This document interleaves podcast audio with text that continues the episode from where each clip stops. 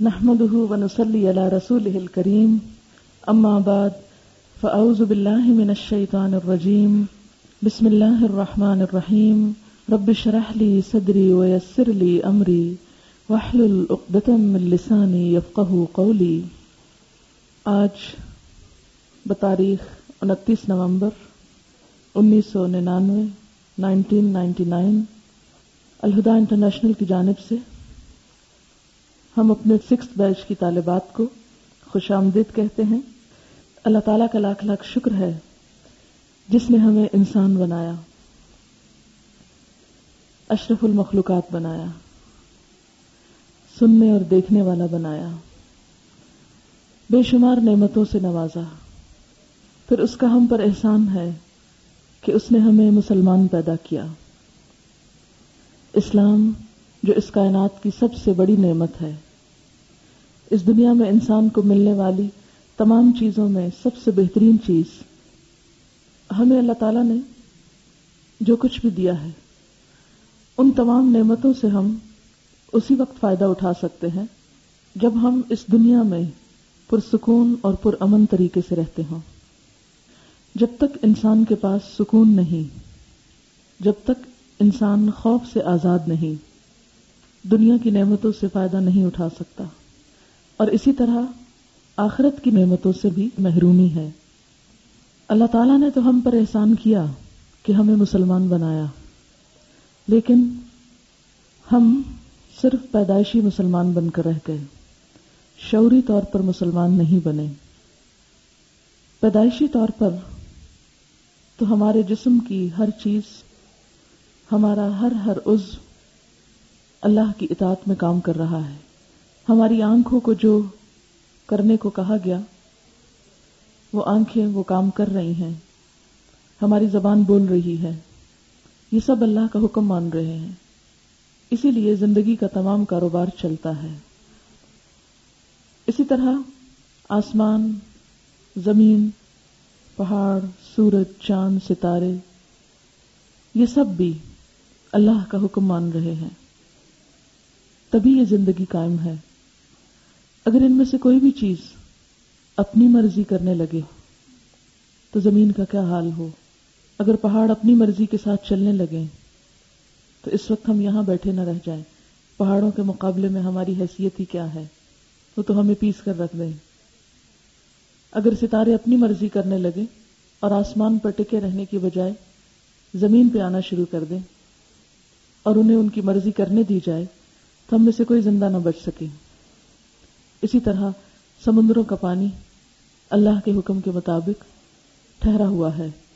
اگر وہ اپنی مرضی کرنے لگے اور خشکی پر چڑھ آئے تو ہم میں سے کوئی زندہ نہ رہ سکے۔ پوری کائنات میں سکون اسی لیے ہے کہ وہ سب اللہ کی اطاعت کر رہے ہیں۔ ہم بھی پر امن طریقے سے اسی لیے کام کر رہے ہیں زمین پر کہ زمین ہمارے آگے ٹھہری ہوئی ہے، سکون کے ساتھ ہے۔ اسی طرح ہم انسان بھی اپنی صلاحیتوں، اپنی طاقتوں، قوتوں سے اسی وقت بہترین طور پر فائدہ اٹھا سکتے ہیں جب ہماری زندگیوں میں بھی سکون ہو۔ اور آخرت کی زندگی جو دراصل زندگی ہے، جو دراصل زندگی ہے، جہاں ہمیشہ رہنا ہے، اس زندگی میں بھی انسان اسی وقت خوشی حاصل کر سکتا ہے جب وہ اپنی اس زندگی کو اللہ کی مرضی کے مطابق گزار کر جاتا ہے۔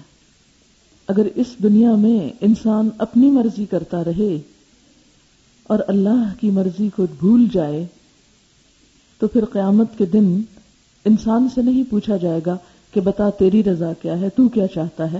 بلکہ اللہ تعالیٰ خود جیسا چاہے انسان کے ساتھ معاملہ کر دے۔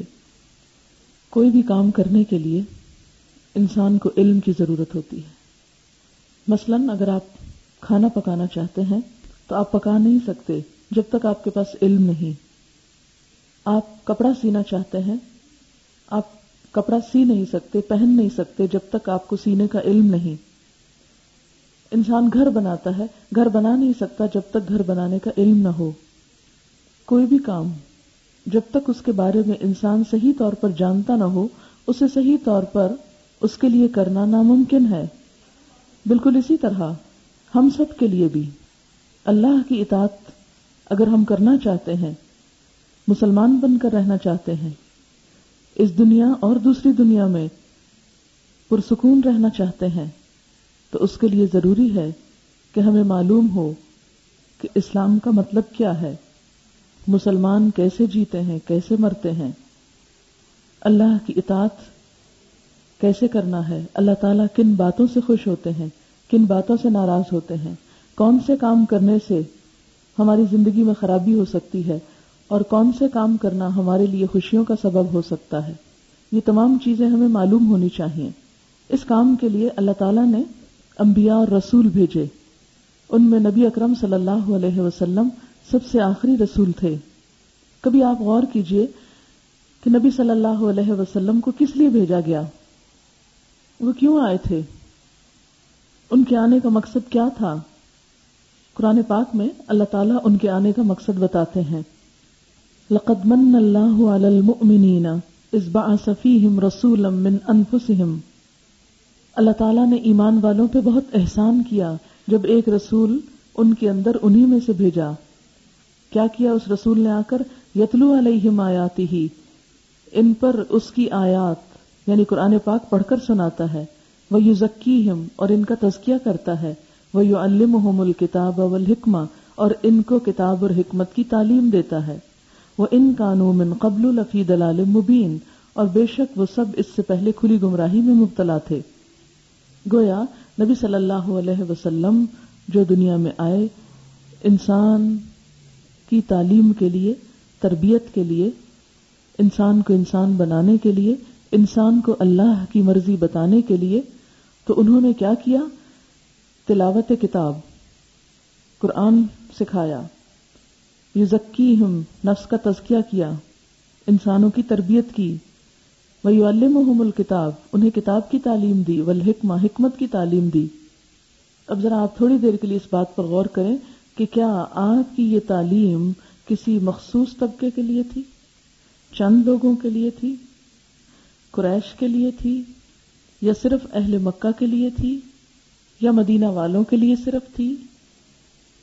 کس کے لیے تھی؟ سوچئے ذرا، کس کے لیے تھی یہ سب چیزیں جو آپ نے کی؟ یہ کس کے لیے تھی؟ سب کے لیے، ہے نا سب کے لیے؟ اللہ کی دی ہوئی رہنمائی پیغمبروں کے ذریعے، سب کے لیے، تمام انسانوں کے لیے، اسی لیے دین کا علم حاصل کرنا سب کے لیے اور کم از کم اتنا کہ جس سے انسان انسان بن سکے، جس سے انسان اس دنیا میں پرامن طریقے سے جی سکے اور جس کے ذریعے انسان دوسری دنیا میں ہمیشہ کے لیے پرسکون ہو جائے اور غم اور خوف اور دکھ سے نجات پا جائے۔ اللہ تعالیٰ نے آپ کے بارے میں گواہی دی کہ رسول اللہ صلی اللہ علیہ وسلم یہ کام کر رہے ہیں۔ اور آپ صلی اللہ علیہ وسلم سے یہ چار چیزیں، تلاوت کتاب، تعلیم کتاب، تعلیم حکمت یعنی نبی صلی اللہ علیہ وسلم کی سیرت اور سنت، حدیث اور تربیہ، تزکیہ۔ آپ صلی اللہ علیہ وسلم پر جو جو ایمان لائے، ان سب کے ساتھ یہ ہوا۔ پیغمبر کس لیے آتے ہیں؟ انسانوں کی ہدایت کے لیے۔ نبی صلی اللہ علیہ وسلم کس لیے آئے؟ ہم سب کی ہدایت کے لیے۔ اس ہدایت کے لیے آپ نے کیا کام کیے؟ یہ چار کام کیے۔ آپ صلی اللہ علیہ وسلم کے آنے کے بعد نبوت کا سلسلہ ختم ہو گیا۔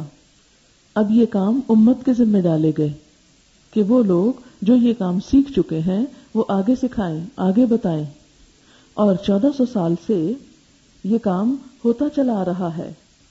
یہ طریقہ ہم دیکھ رہے ہیں۔ لیکن افسوس کے ساتھ یہ کہنا پڑتا ہے کہ اس دور میں جب دیگر علوم بہت ترقی کر گئے اور دین اور دنیا کو الگ الگ کر دیا گیا، دین اور دنیا کی تقسیم کر دی گئی، تو نقصان کیا ہوا؟ نتیجہ کیا نکلا؟ کہ لوگوں نے یہ سمجھ لیا کہ کچھ لوگوں کو تو صرف دنیا کی باتیں پڑھنی چاہیے تاکہ وہ دنیا کا نظام اچھا چلائیں، اور کچھ لوگ نمازیں پڑھانے کے لیے، جنازے پڑھانے کے لیے، نکاح پڑھانے کے لیے، اور مخصوص کام کرنے کے لیے دعا منگوانے کے لیے ان کو بس خاص ٹریننگ دے دی جائے، وہ مذہبی خدمات انجام دیتے رہیں۔ اس چیز نے مسلمانوں کو بہت نقصان پہنچایا۔ چند لوگ جو یہ کام کر رہے تھے یعنی مذہبی تعلیم کا، انہوں نے اس تعلیم کو ایک طرح سے بطور پیشہ اختیار کر لیا۔ اور باقی لوگ اس سے پوری طرح آزاد ہو گئے۔ اگر ہم اس وقت اپنے معاشرے کی حالت دیکھیں تو کیا ہوتا ہے؟ بہت سارے علاقے ایسے ہیں جہاں لوگوں کو کلمہ بھی نہیں آتا، نماز بھی نہیں آتی، زکوٰۃ کے مسائل بھی نہیں پتا۔ ان سب جہالتوں کے باوجود وہ اپنے آپ کو کیا کہتے ہیں؟ مسلمان کہتے ہیں۔ کہتے ہیں نا؟ آپ چلیں کسی بھی دیہات میں، شرطیہ طور پر دیکھ لیں کہ اگر سب کو نماز صحیح آتی ہو، اگر سب قرآن پڑھنا جانتے ہو، اگر سب صحیح کلمہ پڑھنا جانتے ہو۔ چلیے، دیہاتوں کی بات تو پھر بڑی بات ہے۔ آپ کسی اسکول میں چلے چلیں، پڑھے لکھے لوگوں کے اندر چلیں اور ان سے پوچھیں، وہ بھی نہیں جانتے۔ وہ بھی سب نہیں جانتے کہ ہمارا دین کیا ہے۔ دین کے بنیادی فرائض کو ادا کرنا بھی نہیں جانتے۔ تو پھر اس کے لیے کیا ہونا چاہیے؟ کیا اس سسٹم کو ایسے ہی چلتے رہنا چاہیے کہ کچھ لوگ صرف دنیا پڑھتے رہیں یا کچھ بھی نہ پڑھیں اور کچھ لوگ صرف دین پڑھتے رہیں اور وہ دنیا کے بارے میں کچھ نہ جانتے ہوں؟ نہیں۔ ہر مسلمان کا حق ہے کہ وہ دین کو جانے، اللہ کی مرضی معلوم کرے۔ کیا نماز سب مسلمانوں پہ فرض نہیں ہے؟ سب پہ فرض ہے نا۔ کیا نماز کے لیے تہارت کا علم ہونا ضروری نہیں ہے؟ کیونکہ نماز تہارت کے بغیر ہوتی نہیں۔ کتنے لوگ ہیں کہ جن کو تہارت کے بارے میں سب باتیں معلوم ہوں۔ سب پر نماز فرض، لیکن سب نماز کی صحیح ادائیگی کا طریقہ نہیں جانتے، اس کی شرائط کا علم نہیں رکھتے۔ وہ پہلا فرض ادا نہیں کر سکتے، جس کے بارے میں قیامت کے دن پہلا سوال ہوگا۔ آپ کو معلوم ہے نا، قیامت کے دن سب سے پہلا سوال نماز کے بارے میں ہوگا۔ اور جب نماز کا پرچہ دیکھا جائے گا کہ اچھا کتنی نمازیں پڑھی؟ مثلا ایک شخص بیس سال تک زندہ رہا اور اس کے اوپر مثلا دس ہزار نمازیں فرض تھی تو کیلکولیٹ کیا جا رہا ہے کہ اس نے کتنی پڑھی دس ہزار میں مثلا ایک ایوریج مثال کے طور پر اگر ہم بیس سال کی روزانہ کی زندگی کو دیکھیں تو مثال کے طور پر اب میں نے کیلکولیشن نہیں کی کہ بیس سال میں ٹوٹل کتنی نمازیں پڑھنا ہوگی، لیکن مثلا اگر کسی کو دس ہزار نمازیں پڑھنا تھی، تو سب سے پہلے اگر دیکھا جائے کہ دس ہزار میں سے ٹوٹل کتنی پڑی؟ تو آپ دیکھیں کہ ہم میں سے ذرا کہیں بھی جا کے پانچ سو ایٹ رینڈم پانچ سو مسلمانوں کا انٹرویو کریں اور ان سے پوچھیں، آپ لوگوں نے کیا زندگی کی ساری نمازیں پڑھی ہیں؟ چلے ہم باہر نہیں، آپ سے ہی پوچھتے ہیں۔ پوچھیں گے نہیں، جواب آپ اپنے دل میں دیں گے۔ کہ مثلا، اگر آج تک آپ کے اوپر ٹوٹل ایک ہزار نمازیں فرض تھیں، تو اس میں سے کیا آپ نے پوری ہزار کر لی؟ نہیں کی نا؟ اچھا چلے ٹھیک ہے، آپ ہم کو نہیں بتائیں، اپنے آپ کو بتائیں۔ ہزار نمازیں تھی ہم نے ہزار پوری نہیں کی۔ نمبر ٹو اگر ہم نے ہزار پوری کی، تو کیا آپ ان کے بارے میں مطمئن ہیں کہ جو کچھ آپ نے پڑھا وہ بالکل صحیح پڑھا؟ اگر ابھی بھی میں دس لوگوں سے اتحیات سنوں، پہلا لفظ غلط ہوگا۔ ہم، لفظ کچھ ہے، ہم پڑھتے کچھ اور ہیں۔ اگر میں پوچھوں دعائے کنوت کیا ہے، آیت الکرسی کیا ہے، تو ایون بہت سارے لوگ وہ بھی صحیح نہیں سنا سکیں گے۔ اور یہ ساری چیزیں کس سے متعلق ہیں؟ فرض نماز سے متعلق۔ بالکل بیسکس الف بے۔ اور آپ میں سے کوئی بھی ان پڑھ جاہل نہیں۔ اسکول، کالج، یونیورسٹی تک پہنچ کر آپ یہاں آئے ہیں۔ اور صرف آپ چند لوگ یہاں بیٹھے ہیں۔ ہمارے ہزاروں لوگ دوسری جگہوں پر بیٹھے ہیں، جو مسلمان کہتے ہیں اپنے آپ کو۔ اللہ کی اطاعت کرنا چاہتے ہیں، لیکن طریقہ معلوم نہیں۔ تو مسلمان اور جاہل، علم سے دور۔ اور دینی اقدار کے علم سے دور، یہ دو بالکل مختلف الگ الگ چیزیں ہیں۔ کیا ہمیں یقین نہیں کہ ہم نے واپس جانا ہے؟ ہے نا جانا؟ کوئی رہ سکتا ہے یہاں دنیا میں ہم میں سے؟ کوئی بھی نہیں رہ سکتا، ہم سب نے جانا ہے۔ جب جانا ہے، حساب ہونا ہے، کوئی کہہ سکتا نہیں میرا حساب کوئی نہیں ہونا۔ میں نے لکھوا لیا اللہ تعالیٰ سے کہ آپ میرا حساب نہیں لیں گے۔ ہے کسی کے پاس لکھا ہوا تو ہم کو بھی دکھائے۔ اور ہمیں وہ طریقہ بتائے کہ ہم بھی لکھوا لیں۔ ایسا کوئی طریقہ ہے ہی نہیں اور نہ کسی کے پاس لکھا ہوا ہے، کوئی گارنٹی نہیں کہ آپ کا حساب نہیں ہونا۔ حساب بھی ہونا ہے۔ تو کیا جواب تیار نہ کریں گے؟ کریں گے نا؟ اور کرنا ہے۔ اور صرف اپنے لیے نہیں اوروں کے لیے بھی کروانا ہے۔ آپ دیکھیں، نماز کا سب سے پہلا حساب، پوری پڑھی یا نہیں، ٹھیک پڑھی یا نہیں؟ اگر ٹھیک نہیں پڑھی ہوگی، تو آپ احادیث میں پڑھیں گے کہ پھر اس نماز کا کیا بنے گا؟ اچھا ان سب باتوں کے لیے ہمیں شیطان نے ایک بہت اچھا جملہ سجھا دیا ہے۔ کوئی بات نہیں، اللہ غفور الرحیم ہے۔ اچھا ٹھیک ہے، اللہ تو واقعی غفور الرحیم ہے۔ کیا دنیا میں کبھی آپ نے ایسا کیا کہ مثلا آپ نے بی اے میں آپ کی انگلش میں سپلی آ گئی اور آپ کا امتحان ہے آٹھ دن کے بعد، مثال کے طور پر۔ تو آپ میں سے کچھ لوگ کہیں، پڑھنے کی کیا ضرورت ہے؟ وہ جو اسکول میں پڑھا تھا، کالج کافی ہے۔ وہ بہت غفور رحیم ہے وہ لوگ، بہت مہربان ہیں، بہت اچھے ہیں، ایسے بھی پاس کر دیتے ہیں۔ کرتے ہیں پاس؟ نہیں کرتے۔ دنیا میں تو کوئی پاس نہیں دیکھا میں نے اس طرح۔ اور اگر چلے آپ کہیں، نہیں نہیں، آپ کو نہیں پتا پاس ہونے کا طریقہ۔ ہم کو معلوم ہے۔ ہم پیسے دے کے پاس ہو سکتے ہیں۔ دنیا والوں کو تو ہم رشوت دے کے پاس ہو سکتے ہیں۔ کیا اللہ تعالیٰ کو ہم رشوت دے کر پاس ہو سکتے ہیں؟ ہو سکتے ہیں۔ نہیں ہو سکتے۔ اللہ تعالیٰ رشوت لیں گے؟ اگر لے لیں تو، اگر لیتے ہوں تو اچھی بات ہے۔ رشوت لینا اچھی بات ہے۔ نہیں، کیا اللہ تعالیٰ سے آپ ایکسپیکٹ کرتے ہیں کہ کچھ بندوں سے رشوت لے کر ان کو چھوڑ دیں گے؟ نہیں، کبھی نہیں۔ کیا اللہ تعالیٰ کے یہاں فیوریٹزم چلتا ہے؟ کہ کچھ لوگ ان کے بہت پیارے ہیں اور کچھ لوگوں سے ان کو بہت عداوت ہے۔ ایسی بات ہے۔ نہیں۔ اگر ایسی بات ہوتی، پیغمبر بھیجنے کی کیا ضرورت تھی؟ سب کو پاس کرنا تھا، بغیر پڑھے، بغیر کام کیے، تو ایسے ہی کر دیتے۔ ٹھیک ہے نا؟ تو یاد رکھیں، ہم سب، صرف میں اور آپ یہاں بیٹھ کے نہیں، جتنے بھی مسلمان ہیں، سب مسلمانوں پر طلب العلم فریضت اللہ کل مسلم۔ علم کا حصول ہر مسلمان پہ فرض ہے۔ کس علم کا؟ ہر مسلمان کو سائنٹسٹ بننا چاہیے۔ یہ فرض ہے۔ ہر مسلمان کو انجینئر بننا چاہیے، یہ فرض ہے۔ ہر مسلمان کو ڈاکٹر ہونا چاہیے، یہ فرض ہے۔ نہیں، یہ فرض نہیں ہے۔ ہر مسلمان کو اسلامک اسٹڈیز کا پی ایچ ڈی ہونا چاہیے۔ نہیں، یہ فرض نہیں ہے۔ ہر مسلمان پر کون سا علم فرض ہے جس سے وہ اپنے بنیادی فرائض کو صحیح طور پر ادا کر سکے؟ یہ علم ہر ایک پر سیکھنا فرض ہے۔ ٹھیک؟ کہ جس سے ہم ایٹ لیسٹ اپنے فرائض اور اپنی بنیادی ذمہ داریوں سے آگاہ ہو سکیں۔ اچھا پھر آپ دیکھیں کہ جیسے مثلا پہلے کہا جاتا تھا ایئر ٹو تھاؤزینڈ تک، اب تو وہ آ گیا سر پہ۔ ایئر ٹو تھاؤزینڈ پر ہم ففٹی پرسینٹ جو ہمارے عوام ہے، اس کو ہم لٹریٹ کر دیں گے۔ یعنی پچاس فیصد لوگ پڑھے لکھے ہوں گے۔ اچھا چلیں ٹھیک ہے۔ ہم بھی اگر یہ کہیں کہ ہمارا ٹارگٹ ہے کہ یہ ٹو تھاؤزینڈ فائیو تک ہم ٹین پرسینٹ پاکستان کی خواتین کو بیسک اسلامک کانسیپٹ دے دیں، تو اس کے لیے کیا چاہیے ہوگا؟ کیا کرنا ہوگا؟ اگر دنیا میں کوئی ایسا پروجیکٹ دنیا کے کام کے لیے بنائے تو کیا کرنا پڑتا ہے؟ کوئی بتائے گا آپ میں سے؟ اگر کوئی حکومت یہ کہتی ہے، یہ ٹو تھاؤزینڈ تک ہمیں پچاس فیصد پاکستان کے بچوں کو تعلیم یافتہ کرنا ہے، تو اس کے لیے کیا کرنا پڑے گا اس کو؟ پلاننگ کرنی پڑے گی ٹیچرز تیار کرنے پڑیں گے۔ ہاں؟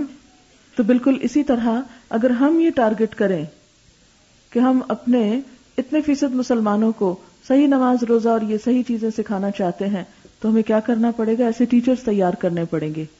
ٹھیک ہے نا؟ یہ الہدا کا کوئی دعویٰ نہیں ہے کہ ہم نے یہ ٹو تھاؤزینڈ فائیو تک یہ کرنا ہے یا ٹین تک یہ کرنا ہے۔ ہم نہ دعویٰ کرتے ہیں اور نہ ہی ہماری کوئی فی الحال ایسی سوچ ہے۔ خواہش اور تمنا ضرور ہے۔ ہم لوگ اکثر خواہشات پہ جیتے ہیں، خوبصورت تمنا رکھ کے جیتے ہیں۔ عمل کچھ کریں یا نہ، ہے نا؟ اچھی بات ہے، خوش رہنا چاہیے۔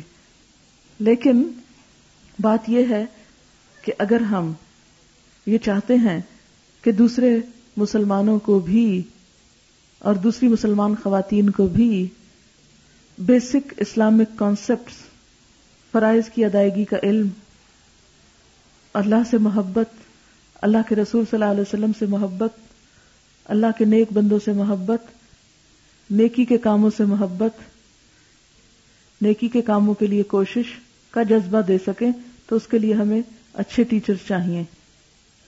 لہذا اسی بکھیڑے کے لیے یہاں پر یہ کورس ہوتا ہے۔ اس کا پہلا مقصد کیا ہوتا ہے کہ ہم خود اچھے مسلمان بنے بننے کی کوشش ہے۔ بنتا تو انسان جب بھی جب اللہ چاہتا ہے۔ ہمارے بنانے سے کوئی نہیں بنا کرتا۔ کوئی کسی کو کچھ نہیں بنا سکتا۔ یادی میشا و یو دل میشا سب کچھ اللہ کے ہاتھ میں وہی بناتا ہے۔ اسی کی طرف دیکھنا ہے اور اسی سے توقع رکھنی ہے۔ تو ہمارے اس ایک سالہ کورس کا اصل مقصد کیا ہے؟ نمبر ایک، ہم خود اچھے مسلمان بنے وہ بنیادی فرائض کا علم حاصل کریں۔ جن کو ادا کیے بغیر دنیا کا سکون اور آخرت کی کامیابی ممکن ہی نہیں، جن کے بارے میں پہلا پہلا سوال کیا جائے گا۔ ٹھیک؟ بالکل بنیادی چیزیں۔ اور پھر اس طرح سیکھیں کہ ہم جہاں پر بھی ہوں، دنیا کے کسی بھی کونے میں، تو وہاں لوگوں کو جو ہمارے آس پاس ہوں، چاہے آپ ایک ماں کی حیثیت سے اپنے گھر میں ہوں، تو اپنے بچوں کی معلم ہوں اپنے ہمسایوں کو سکھائیں۔ چاہے آپ کسی اسکول میں ٹیچر ہیں، چاہے آپ کسی ہاسپٹل میں نرس ہیں، چاہے آپ کسی جگہ پر ڈاکٹر ہیں، آپ کچھ بھی ہیں۔ جو چاہیں ہوں آپ۔ جو بھی اللہ نے آپ کو جس حال میں رکھا، خواہ آپ کسی دیہات میں ہیں، خواہ آپ امریکہ میں ہیں، خواہ کسی بھی جگہ ہیں، تو زمین پر ہی نا۔ چاند پہ تو کوئی جا کے رہ نہیں سکتا۔ رہنا تو ہم کو یہی ہے، اسی دنیا میں، اسی زمین کے اوپر۔ اور رہنا بھی انسانوں میں ہے۔ ہم جنگل میں بھی نہیں رہ سکتے۔ کہ رہ سکتے ہیں؟ کھا جائیں گے وہ ہم کو۔ ٹھیک؟ ہمیں رہنا ہے اس زمین پر، انسانوں کے اندر۔ انسان سب انسان ہیں۔ اور جہاں تک اللہ کے ساتھ تعلق کا معاملہ ہے، تو وہ ہر انسان کی ضرورت ہے۔ خواہ کوئی دیہات میں رہے، خواہ کوئی امریکہ میں رہے۔ ہر انسان کو ضرورت ہے کہ اللہ سے محبت کرے، اللہ کی طرف رجوع کرے۔ اور اپنی زندگی کو اچھے سے اچھا بنائے، بہترین اخلاق ہو اس کا، بہترین اعمال ہو، بہترین کردار ہو۔ اور جو جو اس کی حیثیت ہے، اس کے مطابق کام کرے، اپنی ذمہ داریوں کو صحیح طور پر نبھائے، جہاں کہیں آپ ہوں۔ ان دو کاموں کو کرنے کے لیے خود اچھا بننا اور دوسروں کو اچھا بنانا۔ ایک ادارے کو قائم کیا گیا ہے، جس کا نام ہے الہدا۔ الہدا جو ہے، یہ لفظ ہدایت سے نکلا ہے۔ اور اس کا لفظی معنی ہوتا ہے، ڈکشنری میں دیکھیں، اس کے روٹ میں جا کے اوریجن میں اس کا معنی ہوتا ہے ہمدردی، شفقت، محبت کے ساتھ کسی کو رہنمائی کرنا، راستہ دکھانا۔ ہمدردی، محبت کے ساتھ راستہ دکھانا۔ اس کا نام اسی لیے الہدا رکھا گیا ہے کہ یہاں سے رہنمائی ملے گی، لیکن صرف رہنمائی نہیں پلس محبت بھی ملے گی۔ یہاں استاد شاگردوں سے، شاگرد استادوں سے اور سب آنے والے ایک دوسرے سے محبت کرتے ہیں۔ کوئی لڑائی جھگڑا نہیں، کوئی سیاسی اختلاف نہیں، کوئی مذہبی اختلاف نہیں، کوئی نسلی اختلاف نہیں، کوئی زبان کا نہیں، کوئی رنگ کا نہیں، کوئی نسل کا نہیں، کوئی نہیں۔ ہم سب آدم کی اولاد ہیں۔ آدم مٹی سے پیدا ہوئے، ہم سب کی اوریجن وہی ہے۔ انسان کی حیثیت میں ہم سب برابر ہیں۔ بڑا کون ہوتا ہے؟ ہمارے ہاں بڑا وہ ہوتا ہے جو اللہ کے ہاں بڑا ہے۔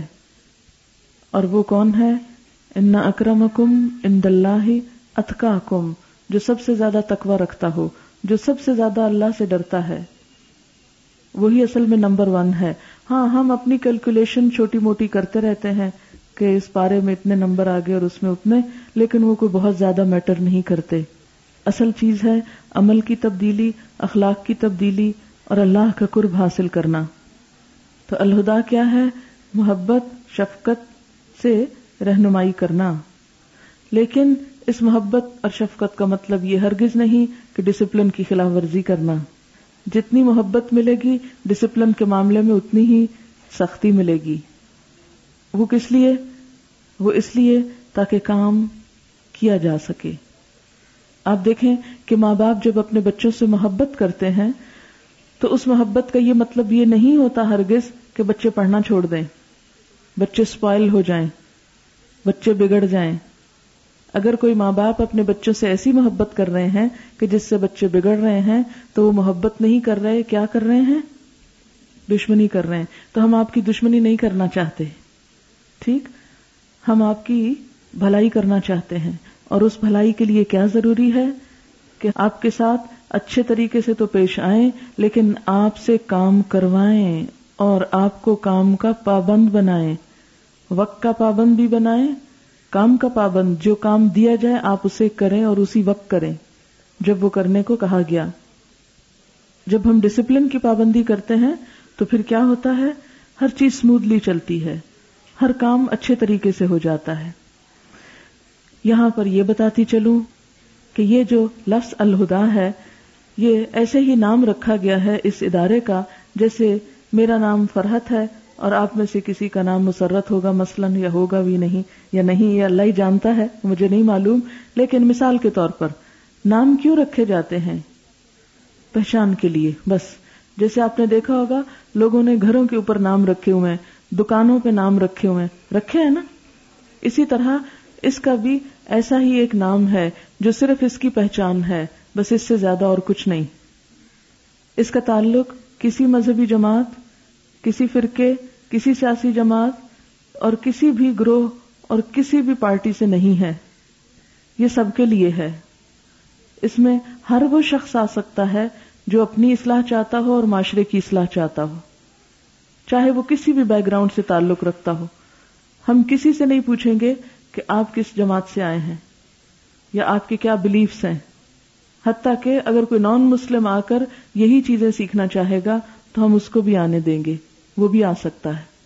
بلکہ کئی دفعہ ہوا ہے کہ ہمارے قرآن کی کلاسز میں کئی نان مسلم خواتین جو ہیں، وہ آتی رہی ہیں، آ کے قرآن سن کے جاتی رہی ہیں۔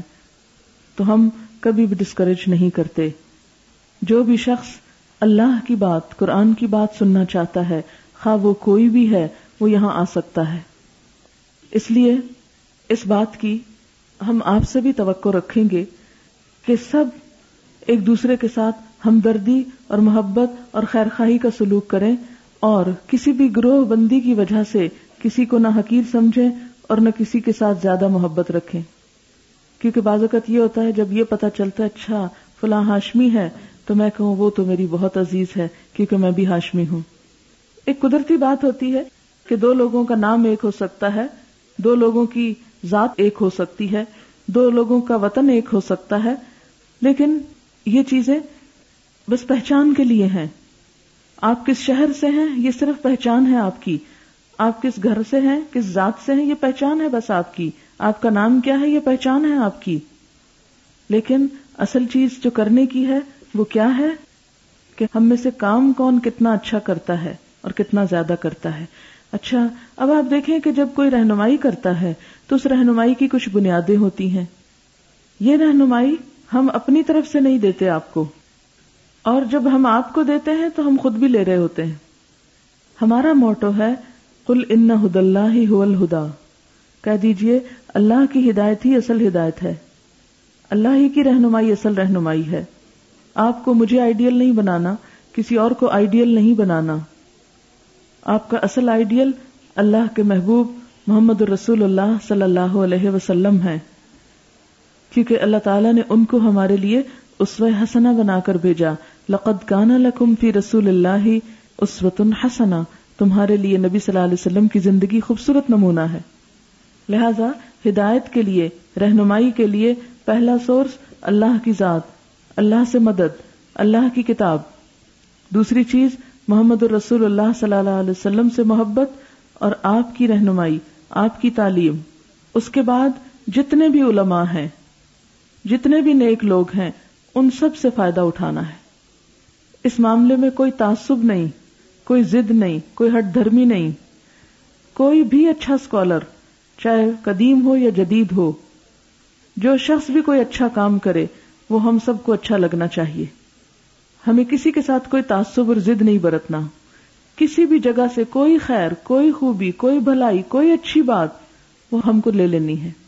اچھا مثلاً اگر آپ کوئی جیولری خریدنے کے لیے جا رہے ہیں، تو آپ جیولری کا ڈیزائن اور سونے کی کوالٹی دیکھیں گے یا بیچنے والے کی شکل دیکھیں گے؟ کیا کریں گے؟ شکل دیکھیں گے، ہے نا؟ کوالٹی دیکھنی چاہیے نا کہ سونا خالص ہے یا نہیں۔ اور ڈیزائن اچھا ہے یا نہیں؟ بالکل اسی طرح دین کی بات، اچھائی کی بات، جہاں خالص ہوگی، جہاں بغیر کسی لاگ لپیٹ کے ہوگی، وہ لیں گے۔ اور ہم یہ نہیں دیکھیں گے کہ اس شخص کا نام کیا ہے اور اس کا پیشہ کیا ہے اور اس کی شکل کیا ہے، اور وہ کس جماعت سے ہے اور کس سے نہیں۔ کوئی اچھا کام دنیا میں کہیں بھی جو کوئی کرے گا، ہم اس سے فائدہ اٹھائیں گے۔ کیوں فائدہ اٹھائیں گے تاکہ ہم آگے زیادہ سے زیادہ لوگوں کو فائدہ پہنچائیں؟ ٹھیک؟ جو شخص صرف خود فائدہ اٹھاتا رہے اور آگے نہ پہنچائے تو کیا ہوتا ہے؟ وہ نقصان اٹھاتا ہے۔ تو بات یہ ہے کہ ہمیں کیا کرنا ہے؟ اصل بنیادی ہدایت کہاں سے ہے؟ لا الہ الا اللہ اور محمد الرسول اللہ سے۔ بس دو چیزیں۔ ایک طرف اللہ کی ذات دوسری طرف محمد الرسول اللہ صلی اللہ علیہ وسلم کی ذات۔ اس کے بعد ہم تیسرا کسی اور کا کلمہ نہیں پڑھتے۔ تیسری اور کسی سے کمٹمنٹ نہیں۔ حتیٰ کہ آپ کی میرے سے بھی نہیں۔ کہ آپ یہاں آئے ہیں تو آپ مجھ سے ہی کمٹمنٹ کر لیں۔ نہیں۔ جو آپ کا جی چاہے کریں جا کر۔ جس سے دل چاہے کمٹمنٹ کریں۔ لیکن دو کمٹمنٹس کے بغیر گزارا نہیں۔ اور وہ ایک ہے اللہ کی ذات کہ جو کام ہمیں کرنا ہے اللہ کی خوشی کا کرنا ہے اور اس کے لیے اپنی نیت کو خالص کرنا ہے کہ یا اللہ تیری خوشی کے لیے، علم حاصل کرنے کے لیے سب سے پہلی چیز جو کام آتی ہے، وہ نیت کا اخلاص ہے۔ یا اللہ، بس تیرے لیے۔ اچھا اب میں آپ کو چند سیکنڈز دیتی ہوں۔ آپ سب اپنے آپ سے ایک سوال پوچھیں، میں یہاں کس کے لیے آئی ہوں؟ کیوں آئی ہوں؟ اور اس کا جواب ہونا چاہیے اللہ کے لیے۔ ٹھیک؟ مجھے یہاں کیا کرنا ہے؟ کس کو خوش کرنا ہے؟ اپنے دل میں جواب لائیں، اللہ کو خوش کرنا ہے۔ اللہ کے لیے آئی ہوں۔ ٹھیک؟ طے ہو گیا؟ میں یہاں کسی اور غرض اور نیت سے نہیں آئی، بس صرف اس نیت سے آئی ہوں کہ مجھ سے اللہ راضی ہو جائے۔ میرا رب مجھ سے خوش ہو جائے۔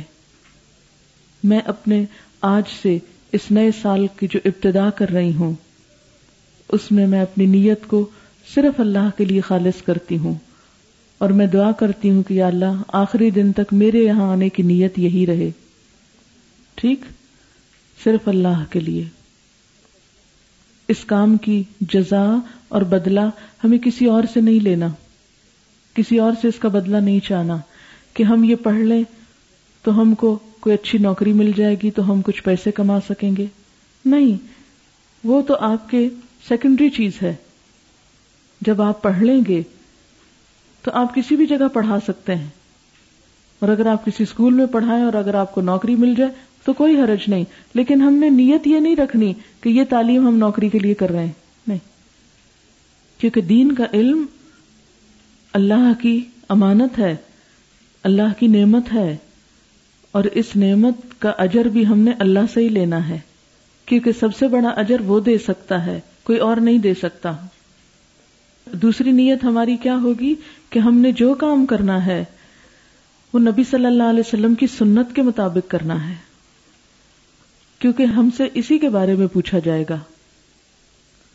جو بھی کام نبی صلی اللہ علیہ وسلم کی سنت کے مطابق اور ان سنتوں کو جاننے کی کوشش کرنا ہے اور پھر انہیں اپنی عملی زندگی میں لے کر آنا ہے۔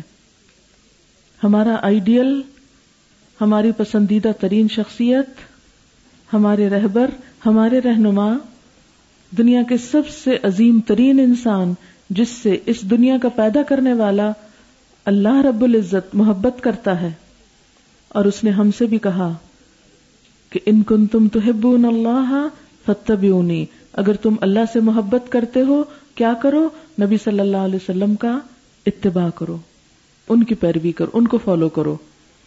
کسی اور کو فالو کرنے کے لیے نہیں کہا گیا۔ تو کس کو فالو کرنا ہے؟ نبی صلی اللہ علیہ وسلم کو۔ پھر ہمیں یہ دیکھنا ہے، ہر وہ بات جو آپ کے حکم کے مطابق ہوگی، وہ ہم لے لیں گے۔ جو بات آپ کے حکم کے خلاف ہوگی، وہ نہیں لیں گے۔ جو کام آپ نے کیے وہ ہم کریں گے، جو کام آپ نے نہیں کیے انہیں دین کا حصہ سمجھ کے نہیں کریں گے۔ دین کا حصہ سمجھ کر۔ دین کا حصہ کیا ہوتا ہے؟ کہ یہ کام کرنے سے ہم کو ثواب ملے گا۔ یا یہ کام عبادت ہے۔ مثلا دن میں پانچ نماز فرض ہے اگر کوئی یہ کہے کہ دس بجے کا وقت بہت عمدہ وقت ہے، ایک نماز اس وقت بھی ہم فرض پڑھتے ہیں۔ اور اس کے لیے چار فرض بنا لے۔ اور دو سنت آگے دو پیچھے لگائے اور ڈیلی ایک فرض نماز بنا کے پڑھے تو اس کی یہ نماز ریجیکٹڈ ہوگی۔ کیونکہ یہ اس نے دین میں ایک ایڈیشن کر لی۔ اللہ نے تو بس پانچ نمازیں فرض کی تھی اس نے چھٹی بھی فرض کر لی اپنے اوپر۔ تو یہ چیز اللہ کے ہاں قبول نہ ہوگی، فضول ہوگی۔ ٹھیک؟ فضول کا مطلب ہوتا ہے زائد، بیکار۔ چاہے وہ شکل سے نماز ہی کیوں نہ نظر آتی ہو، لیکن کیا ہوگی؟ بیکار ہوگی۔ اس کا فائدہ نہیں ہوگا۔ ہماری مسلمانوں کی ایک بڑی مشکل یہ ہے کہ ہم نے دین میں بہت ساری ایڈیشنز کر لی ہیں۔ خوبصورت بناتے بناتے جھالرے کنگریاں، کنارے، ستارے اس پہ ٹانک لیے ہیں، اپنی مرضی کے۔ ہاشیے لگا لیے ہیں۔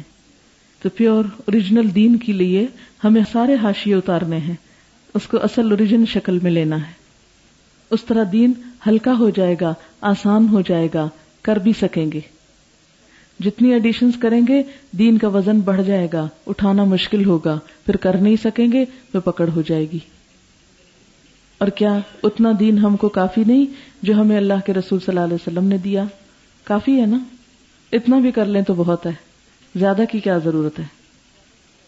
پھر جتنے بھی علماء امت ہیں چاہے وہ حضرت امام ابو حنیفہ ہوں، چاہے امام شافی ہوں، چاہے امام مالک ہوں، چاہے امام احمد بن حنبل ہوں، امام اوزائی ہوں، سفیان سوری ہوں، کوئی بھی ہو وہ سارے ہی عزت کے قابل ہیں۔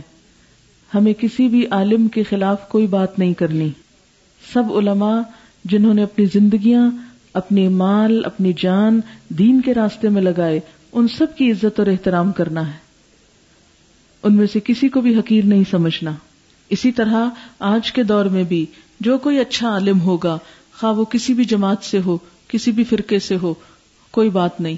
اگر کوئی اچھی بات کہتا ہے تو ہم اس کی بات سنیں گے، اس کی بھی عزت کریں گے۔ آج کل علماء حضرات کو یا مولوی حضرات کو بہت بدنام کیا جا رہا ہے۔ تو ہمیں آج کے دور میں بھی جو بھی کوئی شخص دین کا کام کر رہا ہو، اس کے بارے میں کوئی بری بات نہیں کہنی۔ اس کا مذاق نہیں اڑانا۔ وہ جتنا بھی کوئی کر رہا ہے، سب کے لیے خیر خواہی کر جذبہ رکھنا ہے۔ ہر ایک کے اندر اچھائی دیکھنا ہے۔ ہاں اگر کہیں کوئی کمی ہے، کوئی کوتا ہے، تو اس کی بس صرف نشاندہی کر کے ہم نے اس سے بچنا ہے، بس۔ اس سے زیادہ نہیں۔ اور جہاں کوئی اچھا کام کر رہا ہے، اس کو اپریشیٹ کرنا ہے۔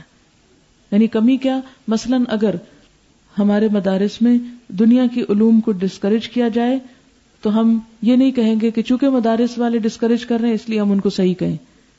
وہاں ہم نشاندہی کر دیں گے کہ یہ بات اسلام کی روح کے مطابق نہیں، لہذا ہمیں یہ نہیں کرنا۔ لیکن جو وہ اچھا کام کر رہے ہیں، اس کی عزت کرنی ہے، اس کی قدر دانی کرنی ہے۔ قال اللہ تعالی، قل هل يستوي الذين يعلمون والذين لا يعلمون اللہ تعالی ارشاد فرماتے ہیں، آپ پوچھئے، کیا علم والے اور جاہل برابر ہو سکتے ہیں؟ علم والے اور بغیر علم والے ایک ہو سکتے ہیں؟ نہیں ہو سکتے۔ کسی بھی چیز کے بارے میں ایک شخص جو روٹی پکا سکتا ہے اور ایک جو نہیں پکا سکتا ایک ہو سکتے ہیں؟ نہیں، اس معاملے میں برابر نہیں۔ اللہ تعالیٰ نے فرمایا یرفا اللہ الدین منکم ولدین اوت العلم درجات۔ اللہ تعالی ان لوگوں کے جو تم میں سے ایمان لائے گا، ان کے درجات بلند کریں گے۔ ولزین اوت العلم درجات، اور وہ لوگ جن کو علم دیا گیا، ان کے درجے تو بہت بلند ہیں۔ ان کے لیے درجات ہیں۔ اس پر ہمیں فخر نہیں کرنا کہ ہم تو بڑے ہو گئے دوسروں سے۔ ہم زیادہ نیک ہو گئے اب، زیادہ اچھے ہو گئے نہیں۔ پھر بھی ہمبل رہنا ہے۔ آپ نے دیکھا ہے، جب ایک درخت پہ بہت سارا پھل لگ جاتا ہے، تو وہ کیا ہو جاتا ہے؟ ڈاؤن ٹو ارتھ ہمبل ہوتا ہے۔ علم کی خوبی یہ ہے کہ جتنا زیادہ ہوتا ہے، اتنی آجزی آتی ہے بندے میں۔ اتنا وہ دوسروں کے ساتھ اچھا سلوک کرتا ہے۔ کیونکہ اب وہ اپنا آپ دوسروں کو دینے کے لیے تیار ہو جاتا ہے۔ ہر پھلدار درخت جھکنے لگتا ہے۔ علم کا پھل زیادہ لگ جائے تو زیادہ جھک جانا چاہیے۔ اور کوئی تکبر نہیں کرنا چاہیے، ٹھیک؟ بلندی اللہ دیتا ہے۔ ہمارا کام کیا ہے؟ جھکنا۔ اور جو اللہ کے لیے جھکتا ہے، اللہ اس کے درجے اور بلند کرتا ہے۔ اس کو اور بڑا کر دیتا ہے۔ پھر اس علم کا نتیجہ کیا آنا چاہیے کہ بندوں کے ساتھ آجزی کا معاملہ اور اللہ کے ساتھ خشیت۔ انما یخش اللہ من عباد العلماء۔ اللہ سے ڈرتے ہیں اس کے عالم بندے۔ آپ نے دیکھا ہوگا، جو جتنا جاہل ہوتا ہے، اتنا نڈر ہوتا ہے۔ اور جس کے پاس جتنا علم ہوتا ہے وہ اتنا ہی روتا ہے، میرا کیا بنے گا کل کو؟ آپ صلی اللہ علیہ وسلم نے فرمایا، اگر تم وہ جان لو جو میں جانتا ہوں، تو تم ہنسنا چھوڑ دو، رونا زیادہ کر دو۔ یعنی ایک حدیث کا مفہوم کچھ اس طرح ہے کہ تم اپنے بستروں پر آرام نہ کر سکو۔ یعنی انسان آرام کرنا بھول جائے اگر اس کو آخرت کے حقائق کا پتہ چل جائے۔ پھر آپ سب لوگ خوش قسمت ہیں۔ کہ اللہ نے آپ کو دین کے علم کے لیے توفیق دی، ہدایت دی، راستہ دکھایا۔ یہ اللہ کا احسان ہے۔ حدیث میں آتا ہے میور اللہ بھی خیرن یو فقہ الدین جس کے ساتھ اللہ بھلائی کا ارادہ کرتا ہے، اس کو دین کی سمجھ دیتا ہے، دین کے لیے چن لیتا ہے۔ اتنے ڈھیر سارے لوگوں میں اللہ نے آپ کو چن لیا اور یہاں لے آیا۔ آپ چنے ہوئے لوگ ہیں۔ آپ کیا پڑھنے جا رہے ہیں؟ اللہ کا کلام۔ قرآن، آپ کو پتا ہے وہ کتنی بڑی چیز ہے؟ قرآن کتنی بڑی چیز ہے؟ اللہ کا کلام۔ مثلا جب آپ کوئی شعر پڑھتے ہیں، آپ کہتے ہیں بہت اچھا شعر ہے، کس کا ہے؟ جب آپ کو پتا چلتا ہے اقبال کا اقبال کا شعر ہے؟ گڈ، اقبال کا۔ اس سے اس شعر کی ویلیو اور بڑھ جاتی ہے۔ بالکل اسی طرح جب کوئی شخص یہ محسوس کرنے لگے کہ یہ قرآن اللہ کا کلام ہے تو اس کے دل میں اس کی عظمت، اس کی محبت، اس کی قدردانی اور بڑھ جاتی ہے۔ اور جس شخص کو یہ توفیق ہو جائے کہ اللہ کے کلام کو سمجھنے میں وقت نکالے، اس کو پڑھے، بار بار پڑھے، تو آپ خود سوچیں کہ اللہ تعالیٰ کے اس کلام کو باقی سارے علوم پر ایسی ہی فضیلت ہے جیسے خود اللہ تعالیٰ کی ذات کو ساری مخلوق پر۔ یہ دنیا کا عظیم ترین کام ہے، حسین ترین کام ہے۔ کہ خالق کے کائنات کے کلام کو پڑھنا۔ اچھا آپ میں سے کوئی شاعر ہے؟ کوئی شاعر نہیں۔ کوئی افسانہ نگار ہے؟ کوئی کہانی نگار آپ ہیں۔ کبھی کوئی کہانی چھپی آپ کی کسی اخبار یا میگزین میں؟ آپ کو کیسا لگتا ہے جب آپ کی کہانی چھپتی ہے؟ خوشی ہوتی ہے نا؟ اور اگر کوئی شخص آپ کو آ کر کہ میں نے آپ کی کہانی پڑھی تھی، تو آپ کو کیسا لگتا ہے؟ بہت زیادہ اچھا لگتا ہے نا۔ آپ کو شاید کبھی شوق آیا ہو یا نہ آیا ہو، عموماً ہر بچے کو آتا ہے کہ ہم بھی اخبار میں کچھ لکھ کے بھیجیں اور ہماری کہانی بھی چھپے۔ آتا ہے نا شوق؟ شابش، سچ بولا۔ بلکہ خواہش ہوتی ہے کہ کوئی تعریف کرے کہ آپ نے بہت اچھی کہانی لکھی۔ تو جتنی زیادہ جس شخص کی کتاب پڑھی جائے، وہ اتنا ہی پراؤڈ فیل کرتا ہے۔ خوش ہوتا ہے نا کہ میری اتنی کتاب پڑھی گئی۔ ٹھیک؟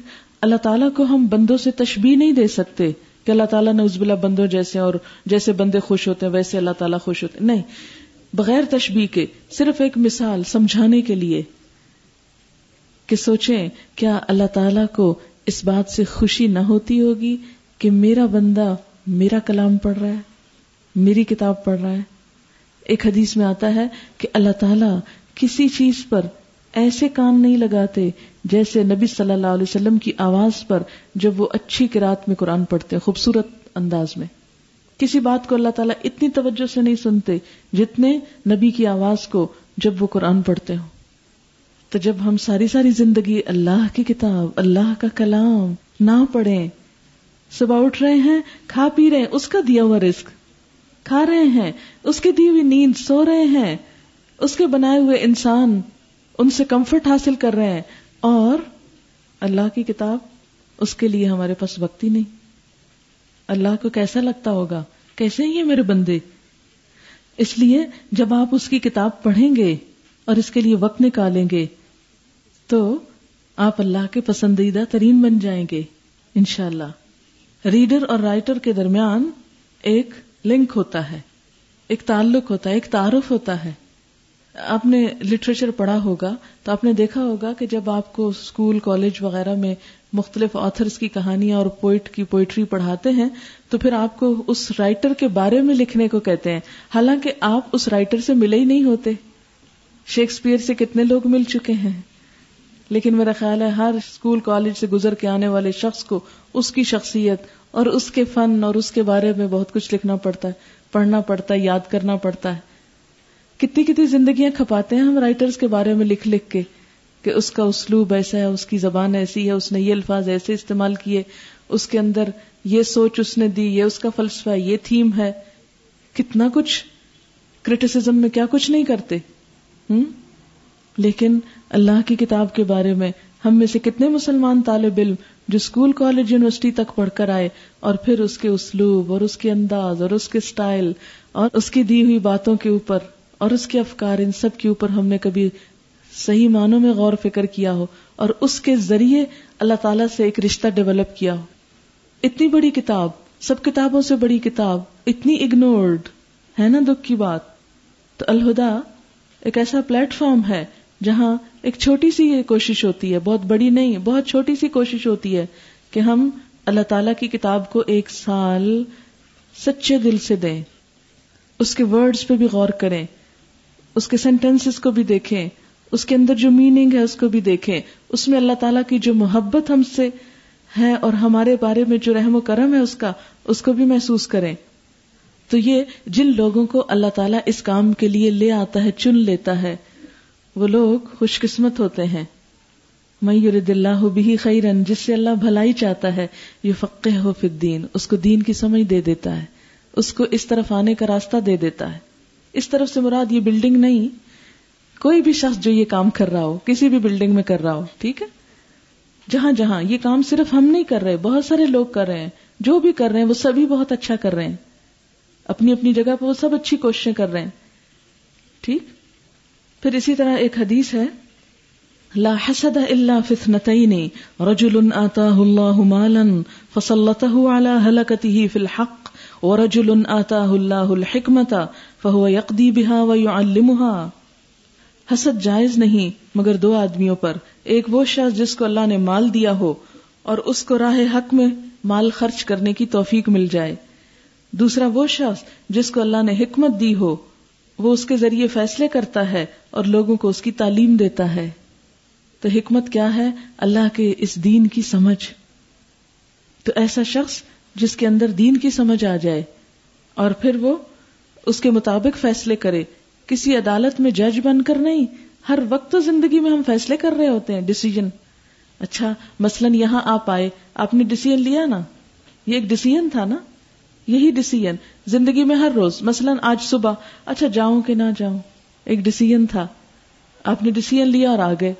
اچھا پھر اس کے بعد، یہاں سے جانے کے بعد آپ کے کچھ ڈسیزنس ہوں گے۔ تو یہ ڈسیزنس ہر وقت انسان کرتا ہے۔ اچھا فلاں کو یہ چیز دوں یا نہ دوں؟ یہ خرچ کروں کہ نہ کروں؟ یہ خریدوں کہ نہ خریدوں؟ یہ پکاؤں کہ نہ پکاؤں؟ یہ کھاؤں یا نہ کھاؤں؟ ہر وقت ڈسیزن لے رہے ہیں نا؟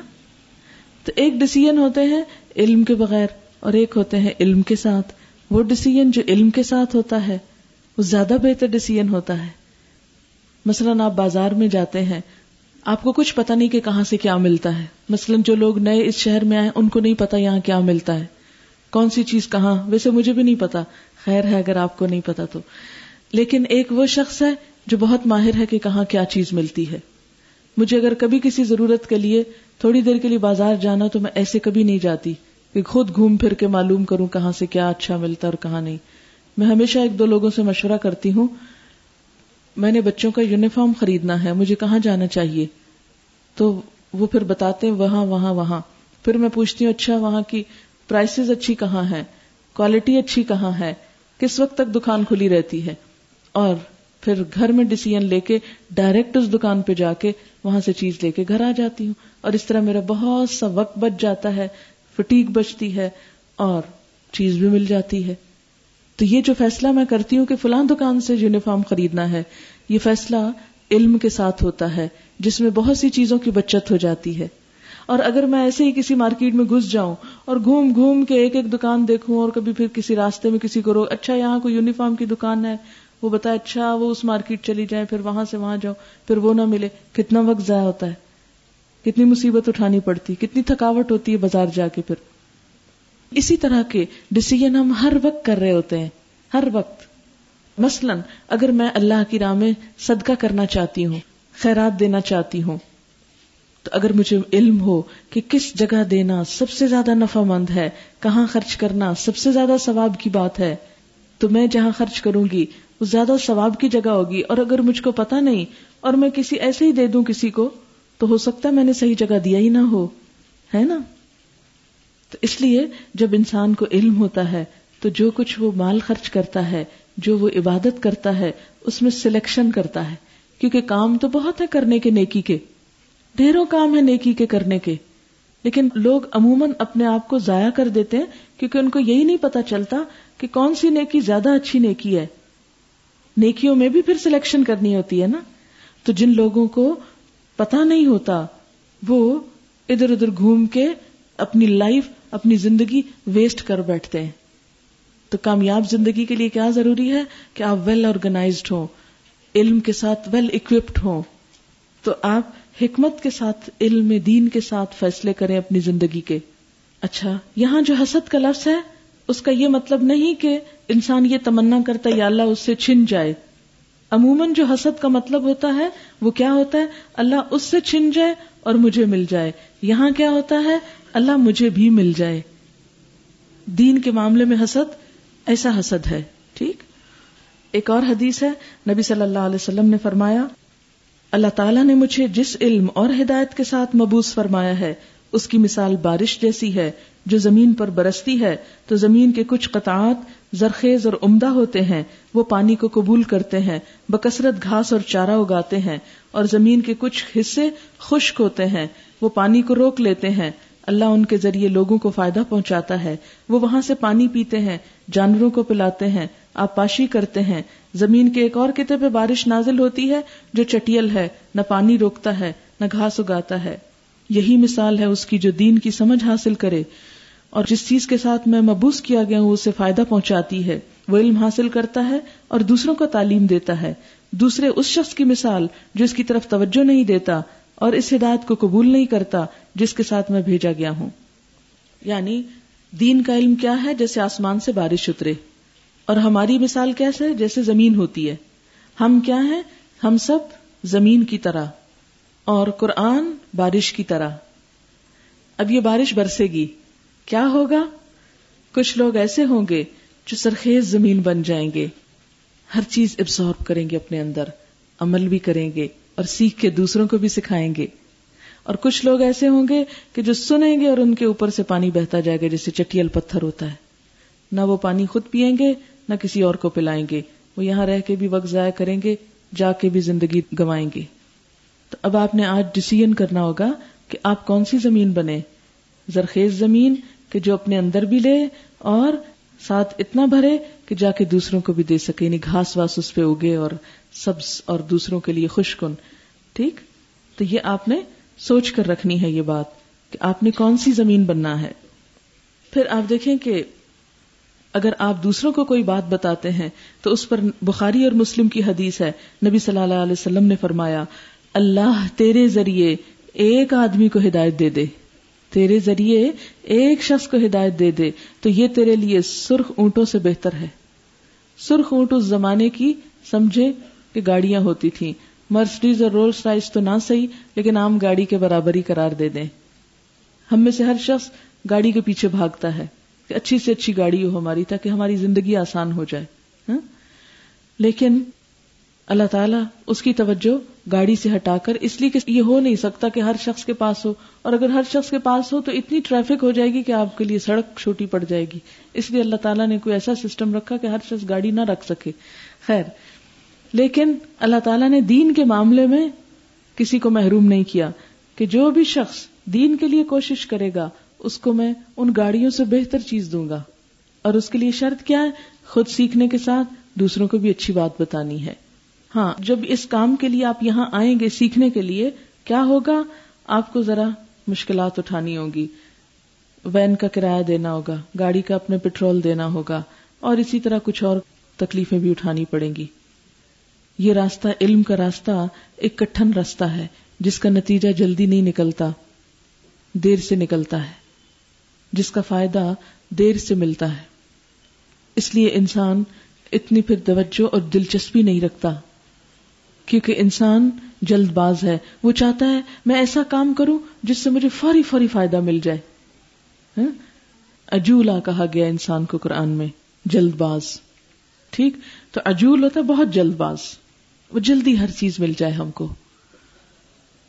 اچھا جب آپ بزنس کرنے جاتے ہیں تو آپ کچھ چیزیں سیل کرتے ہیں تو آپ خوش ہونے لگتے ہیں کہ اچھا اتنی سیل ہو گئی، اتنا پروفٹ آ جائے گا، ہے نا؟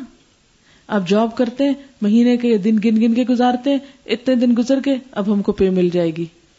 کسی بھی جاب میں ہفتے بعد نہ ملے، مہینے بعد تو ملتی ہے نا؟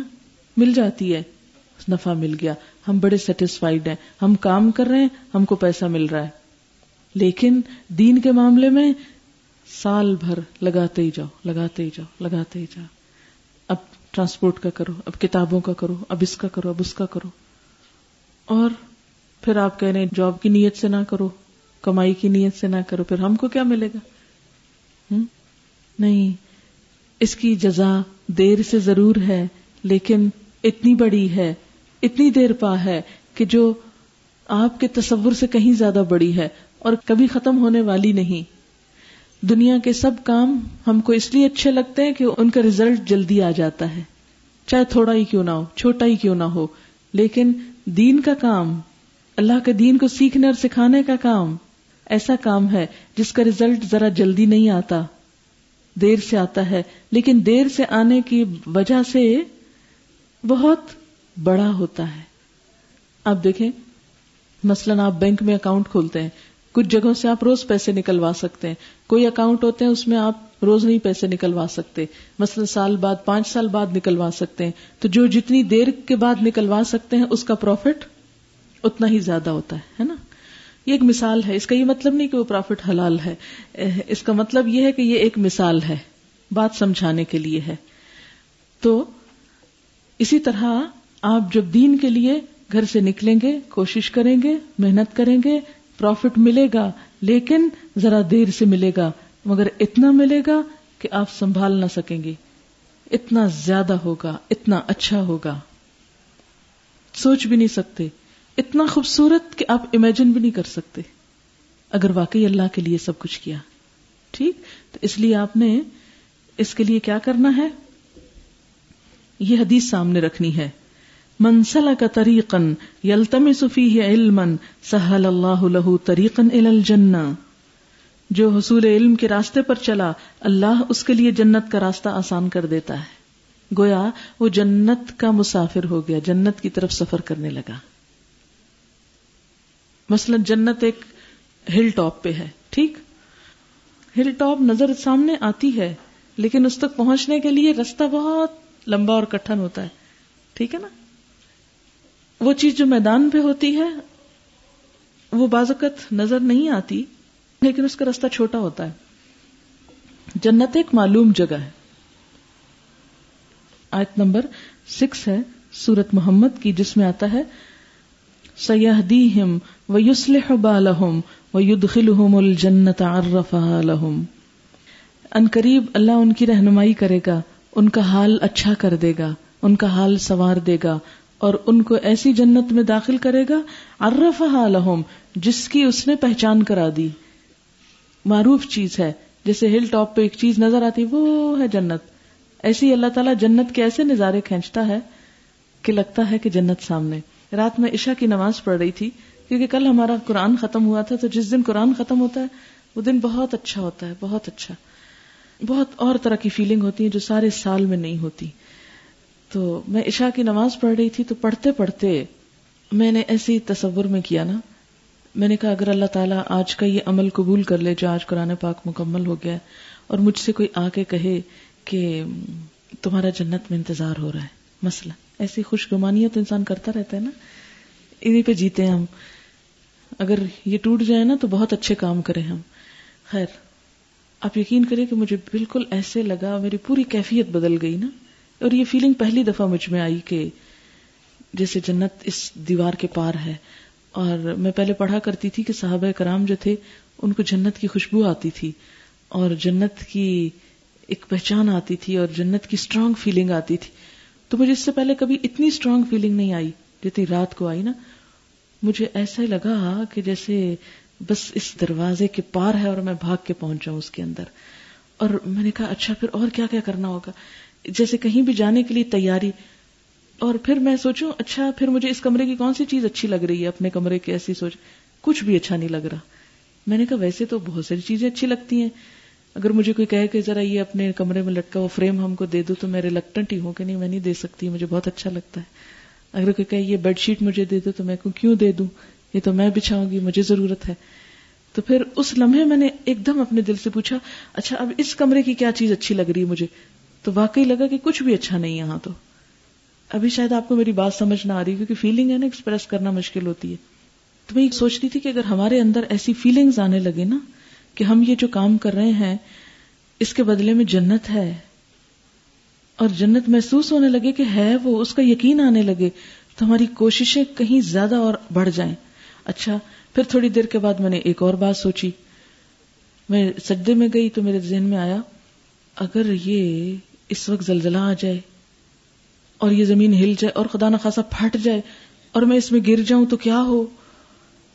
ہمیشہ جنت کے ساتھ جہنم کا بھی سوچنا چاہیے اور ایمان یہی ہوتا ہے کہ دو چیزوں کے درمیان۔